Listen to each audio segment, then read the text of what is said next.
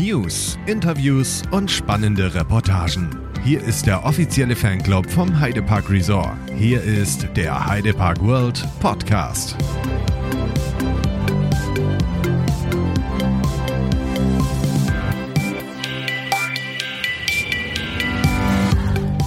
Hallo Heidepark-Fans. Hier ist Lukas vom Heidepark World Team. Heute reisen wir zurück in die Heidepark-Geschichte. Genauer gesagt zurück in die 80er Jahre, dem Jahrzehnt von Big Loop und dem Amerika-Bereich. Mit dabei ist unser heutiger Interviewgast Norbert Tietz. Er war von 1978 bis 1989 Geschäftsführer im Heidepark. Hallo Herr Tietz. Zum Einstieg in die heutige Folge, wie fanden Sie die Zeit im Heidepark? Äh, es war eigentlich eine sehr schöne Zeit, äh, eine sehr erfahrungsreiche Zeit, was die Entwicklung äh, von Parkgestaltung anging. Und das hat meine Jahre, mich sehr im Heidepark sehr geprägt für die weiteren Jahre hinterher. Es war folgendermaßen, nachdem der Heidepark im August eröffnete, war ich noch der zuständige Werbeakteur für die ganze Öffentlichkeitsarbeit des Parkes. Und äh, dann hat mich im Winter dann Hans-Jürgen Thiemann gefragt, ob ich sein Geschäftsführer werden wollte. Äh, das war dann ein Jahr, also ein, im Frühjahr danach und da habe ich dann eingewilligt. Und äh, ja, und, seit, und, und dann fing ich damals munter an, am 2. Januar. Äh, und äh, da war ein Schneetreiben auch noch und äh, Kurz danach war auch noch eine einwöchige Sperre wegen des Schneetreibens. Also so ging das los im Heidepark. Da musste ich mir erstmal mein Büro selber äh, äh zurechtbauen äh, und, und äh, finden. Und äh, da war ja soweit da noch gar nichts vorbereitet. Herr Thiemann seinerzeit war auch nicht im Lande. Gut, und dann habe ich mich erstmal da ein bisschen durchgewühlt. Sie kamen also über das Marketing in den Heidepark? Äh, schon eine ausgesuchte Agentur, weil wir verschiedene Freizeitparks seinerzeit schon betreuten, unter anderem den Hansapark und das Legoland. Wir waren dort zuständig für die ganze werbliche Ausführung, für die Öffentlichkeitsarbeit und, äh, da haben wir, und, und daher hatten wir uns auch ein bisschen spezialisiert als Werbeagentur für Freizeitparke. Was waren in den 80er Jahren die Herausforderungen für den Betrieb eines Freizeitparks? Also hat man sich untereinander geholfen? Ja, die Gründerzeit der ganzen Freizeitanlagen ist ja damals aus Amerika ein bisschen rübergeschwappt. Äh, und wir haben uns natürlich stark in Richtung Amerika orientiert, wie die das machen. In Europa gab es ja damals auch schon äh, vom Wiener Prater bis zum Lieseberg und äh, einige Anlagen ähnlicher Art, stationäre Anlagen. Aber äh, wir hatten doch eine starke Orientierung in das europäische Ausland, aber auch äh, nach Übersee. Es war ja insbesondere in den Gründerjahren, in den Aufbaujahren äh, schon interessant, wie der eine oder das andere äh, äh, durchgesetzt wurde. Ich habe mit Roland Mack häufig gesprochen äh, über Finanzierung, über Werbemaßnahmen, über Fahrgeschäfte und alle möglichen Parkkonzeptionen. Das war seinerzeit schon eine gute Absprache zwischen uns, äh, dass wir uns gegenseitig informierten auch, beziehungsweise wir konnten damals ja von MAC auch die erste Wild äh, in Norddeutschland die erste Wildwasserbahn uns äh, zulegen und äh, das waren schon eine tolle äh, eine tolle äh, Zusammenarbeit. Wie sah denn Ihr Alltag im Heidepark aus?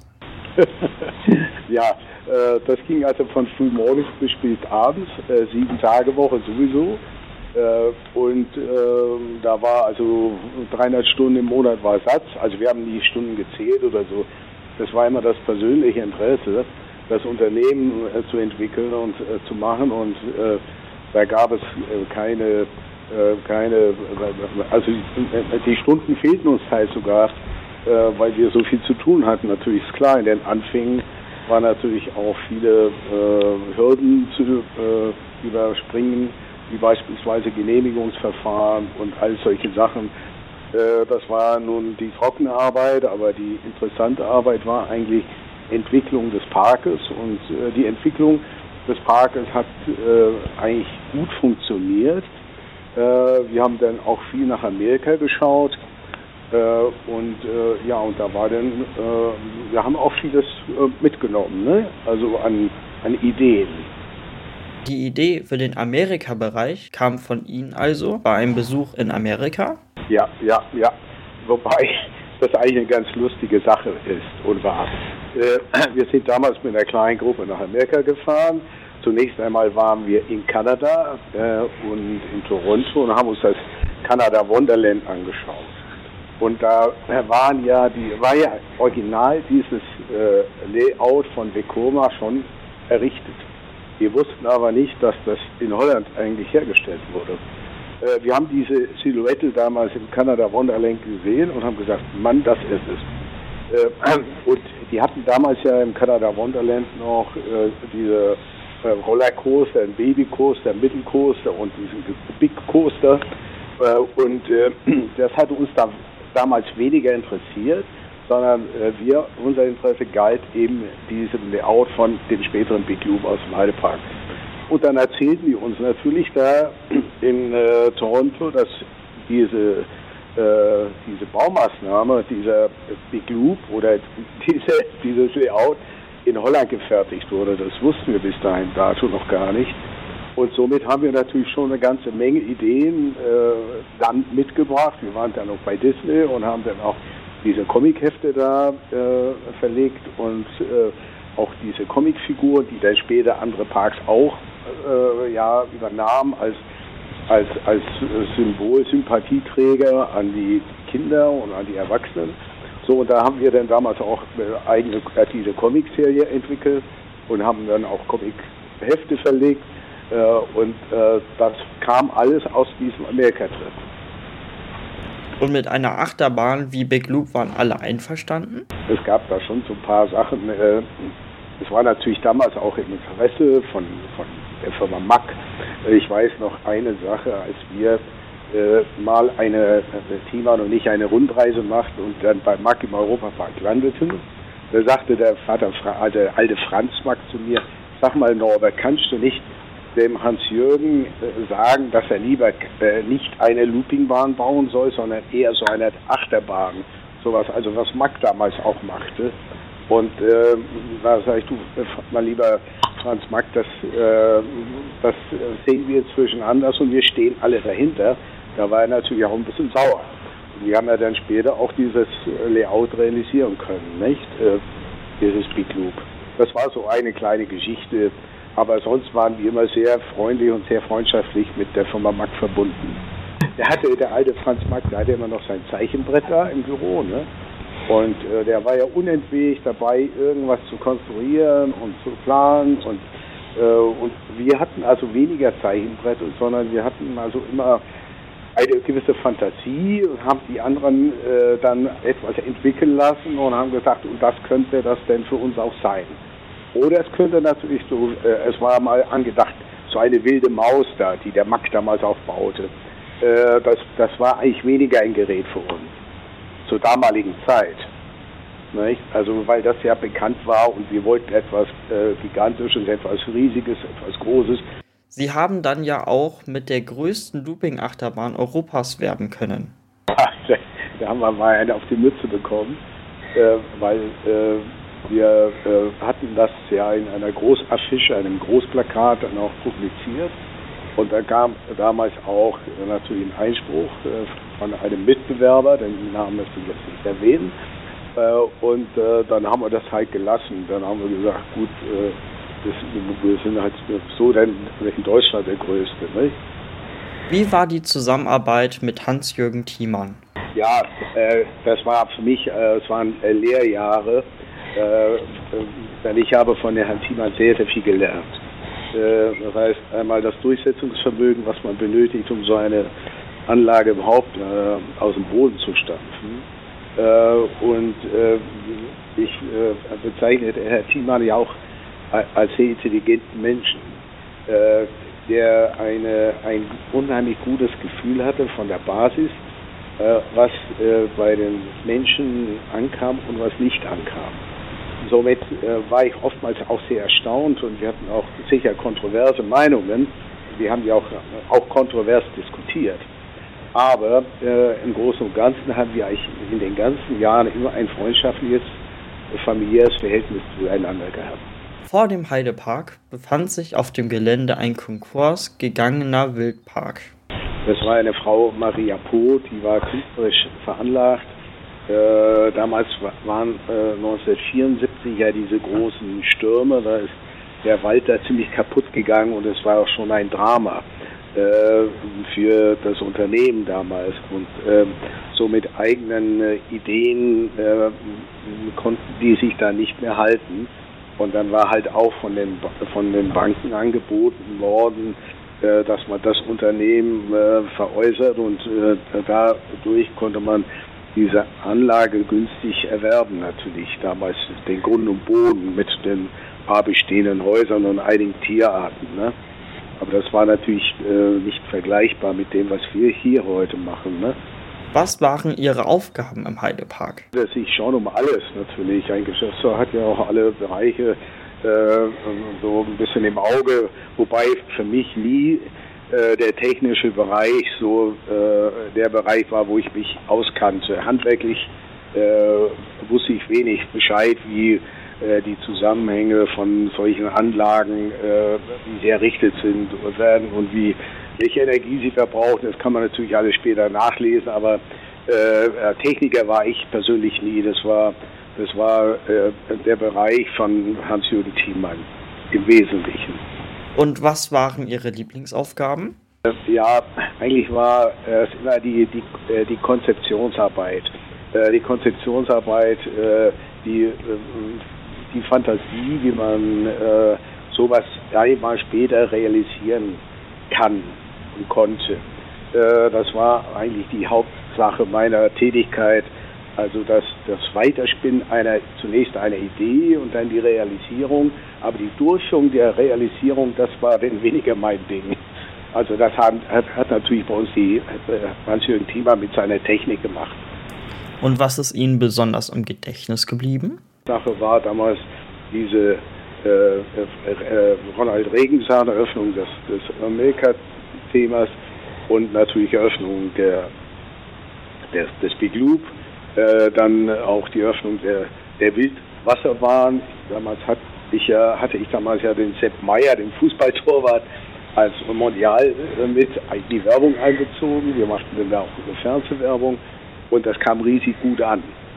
Äh, und das waren schon schöne, schöne, unkomplizierte, schnelle Entscheidungen, die man führen konnte, die ich auch machen konnte. Da hat mir Thiemann sehr viel freie Hand gelassen. Zur Eröffnung des Amerika-Bereichs haben sie Glückwünsche vom damaligen amerikanischen Präsidenten erhalten. Waren Sie überrascht? Äh, ich habe den ja äh, geschrieben, dem Ronald Reagan. Und äh, es war so, dass da erst äh, gar kein Interesse war und keine, keine, ja, keine Rückmeldung kam und auch kein Schreiben. Und dann habe ich so eine Art Mahnung dorthin geschickt ans Weiße Haus und habe denen mitgeteilt, dass es ja wohl eine Referenz wäre an die alte Welt, wenn man zu diesem thematischen Auszug, äh, was wir an Baumaßnahmen äh, leisteten, eigentlich schon äh, etwas gerne hören wollten. Und dann habe ich ihn einfach so angemahnt und habe äh, hab dann mal hingeschrieben und habe gesagt, Mensch Leute, das kann nicht sein, dass die, äh, die amerikanischen Soldaten in Deutschland und äh, das Interesse äh, der alten Welt an Amerika natürlich groß ist und wir haben essentiell oder äh, kleinere Bereiche eben nachgebildet und das wäre doch schön, wenn wir da mal was von hören würden. Ja, und somit kam dann ein paar Tage vor der äh, großen Einweihung, das gab, das war der anderthalb Seiten von Ronald Reagan aus dem Weißen Haus. Und das war natürlich für mich auch so ein Riesending, was ich damals auch verbreiten konnte. Und diese Medien dachten alle, äh, Ronald Reagan würde persönlich die Einweihung übernehmen dieses Themenbereiches. Und es war ein enormer Zulauf an, an äh, Medien, äh, Funk, Fernsehen, Tageszeitungen äh, europaweit. Das war schon eine gewaltige PR-Geschichte auch. 1987 haben sie den Amerika-Bereich vervollständigt und in Folgejahren 1988 das Heidedorf eröffnet. Wie kam es zu dieser Idee? Ja, das, äh, es war ja davor eine, eine kleine Kapelle, eine Kirche. Und äh, das war ein bisschen angelegt als Heidelandschaft. Und äh, diese kleine Kirche wurde auch äh, immer mal, äh, da wurden immer mal Hochzeiten gefeiert von auswärts. Es war also eine kulturelle und denkmalgeschützte Einrichtung, die da stand. Und dann haben wir gesagt, da ringsherum, da könnten wir eigentlich so ein kleines Heidedorf machen mit Spaßfunktion. Und somit kamen dann die Kaffeetassen da und äh, wir das und, und dann auch diese äh, Piepmatz-Show oder äh, diese, diese Elektronik-Show, so ein paar nette Einrichtungen haben wir da gebaut. Und das war immer ein schönes Entree eigentlich für den Heidepark, fand ich. 1989 haben sie den Heidepark verlassen und den Wildpark Lüneburger Heide übernommen. Gab es da noch Projekte, die Sie gerne noch umgesetzt hätten? Äh, nein, für mich war äh, nachher, als ich da abschloss mit dem Heidepark oder äh, ich die Chance hatte, einen eigenen Park zu, äh, zu äh, ähm, kreieren und, und, auszubauen, war eigentlich äh, das Thema, ähm, man hatte mir damals ja unterstellt, ich würde Status Quo machen und äh, in Niendorf eine ähnliche Freizeitanlage entwickeln. Und da wurden ja so viele Märchen auch erzählt. Und man hatte mir dann erzählt, dass, äh, dass sie genau wüssten, dass ich im Heidepark noch weiterhin tätig bin und der, der Teammann und ich würden das dann immer austauschen. Die Geschäftsführung in dem einen und in dem anderen Park bestimmte aber natürlich alles nicht. Ähm, es, war, es war so, ich hatte dann hier diesen Park, den Naturpark übernommen und habe da natürlich auch gleich losgelegt, so mit neuen Gehegen, neuen Tierarten, äh, neuen Wegebau und äh, ja, und das hatte natürlich mir auch sehr viel Spaß gemacht. Also ich konnte mich in so technischen äh, äh, Dingen äh, so im Detail nicht auseinandersetzen. Ich hatte eigentlich immer das reine Fahrgefühl oder das Mitmachgefühl, wenn ich, wenn so ein äh, Objekt oder Produkt fertig war, das musste mir dann Spaß machen. Das war dann der Reiz, den ich versuchte äh, umzusetzen in, in Werbeaussagen. Wie kam es denn zu der Idee, den Wildpark zu übernehmen? Der Vorbesitzer des Wildparkes, das ist der Georg Friedrich von Groh gewesen, äh, der ist leider verstorben der hatte mich mal gefragt, ob ich Interesse an dieser Anlage hätte. Äh, und äh, ich habe das dann auch einmal angeschaut. Mit meinen Kindern bin ich äh, Weihnachten mal da gewesen und fand die Anlage eigentlich äh, sehr interessant, topografisch, äh, von Tierbestand schon gut. Und äh, ja, und da haben wir uns das mal angeschaut. Und da hat die Kassiererin damals äh, Herrn von Grohe unterrichtet, dass ich im Park wäre. Und äh, ja, und dann hatte von Kroch uns eingeladen zum Tee und somit äh, haben wir uns so kennengelernt zuerst einmal. Ich wusste aber damals, dass äh, diese Parkanlage schon zum Verkauf stand und zwar äh, von der Freizeitunternehmensberatung Wenzel. Äh, der, Herr Wenzel war ja früher Geschäftsführer des Legoland und des Hansaparkes und äh, der hatte eine Unternehmensberatung und hat, war mit dem Verkauf des Wildparkes beauftragt. So, aber das wusste ich zu dem Zeitpunkt dann noch nicht, aber es spielte auch keine Rolle. Und dann äh, hat äh, der von Groß mir durch die Blume gesagt, dass äh, ja, er die Anlage also veräußern würde. Und dann habe ich mich mal so ein bisschen erkenntlich gezeigt. Das könnte mich interessieren. Und dann kam ein Angebot von ihm, das konnte ich nicht akzeptieren, das habe ich dann auch gelassen. Und ein Jahr später kam er dann noch einmal und hatte es dann modifiziert, das Angebot, und somit habe ich dann dazu geschlagen. So, so einfach war das. Aber von Groß selber habe ich noch davor mal kennengelernt, weil er suchte dann immer so äh, Termine, freie Termine für die Radiowerbung. Und die, ich hatte seinerzeit eine Werbeagentur auch noch. Und äh, wir waren natürlich auch äh, zu, den, zu den Terminvergaben. Das war damals ja schwierig. Heute kann man ja jeden Tag diese, äh, diese Radiobuchung vornehmen in verschiedenen Sendern, aber damals gab es halt nur den NDR zu dieser Zeit. Und dort äh, Sendetermine zu bekommen, war schon schwierig. Da habe ich dem von Kroch mal, ich glaube, 20 oder 30 äh, Werbetermine im, für, für, für die Radiowerbung besorgt. So hatten wir schon mal ein bisschen davor Kontakt. Aber das, und das war der erste Kontakt und später kam eben dieser Besuch mit meinen Kindern im Wildpark und dann diese Gespräche auch. Und dann hatten Sie Ihren eigenen Park.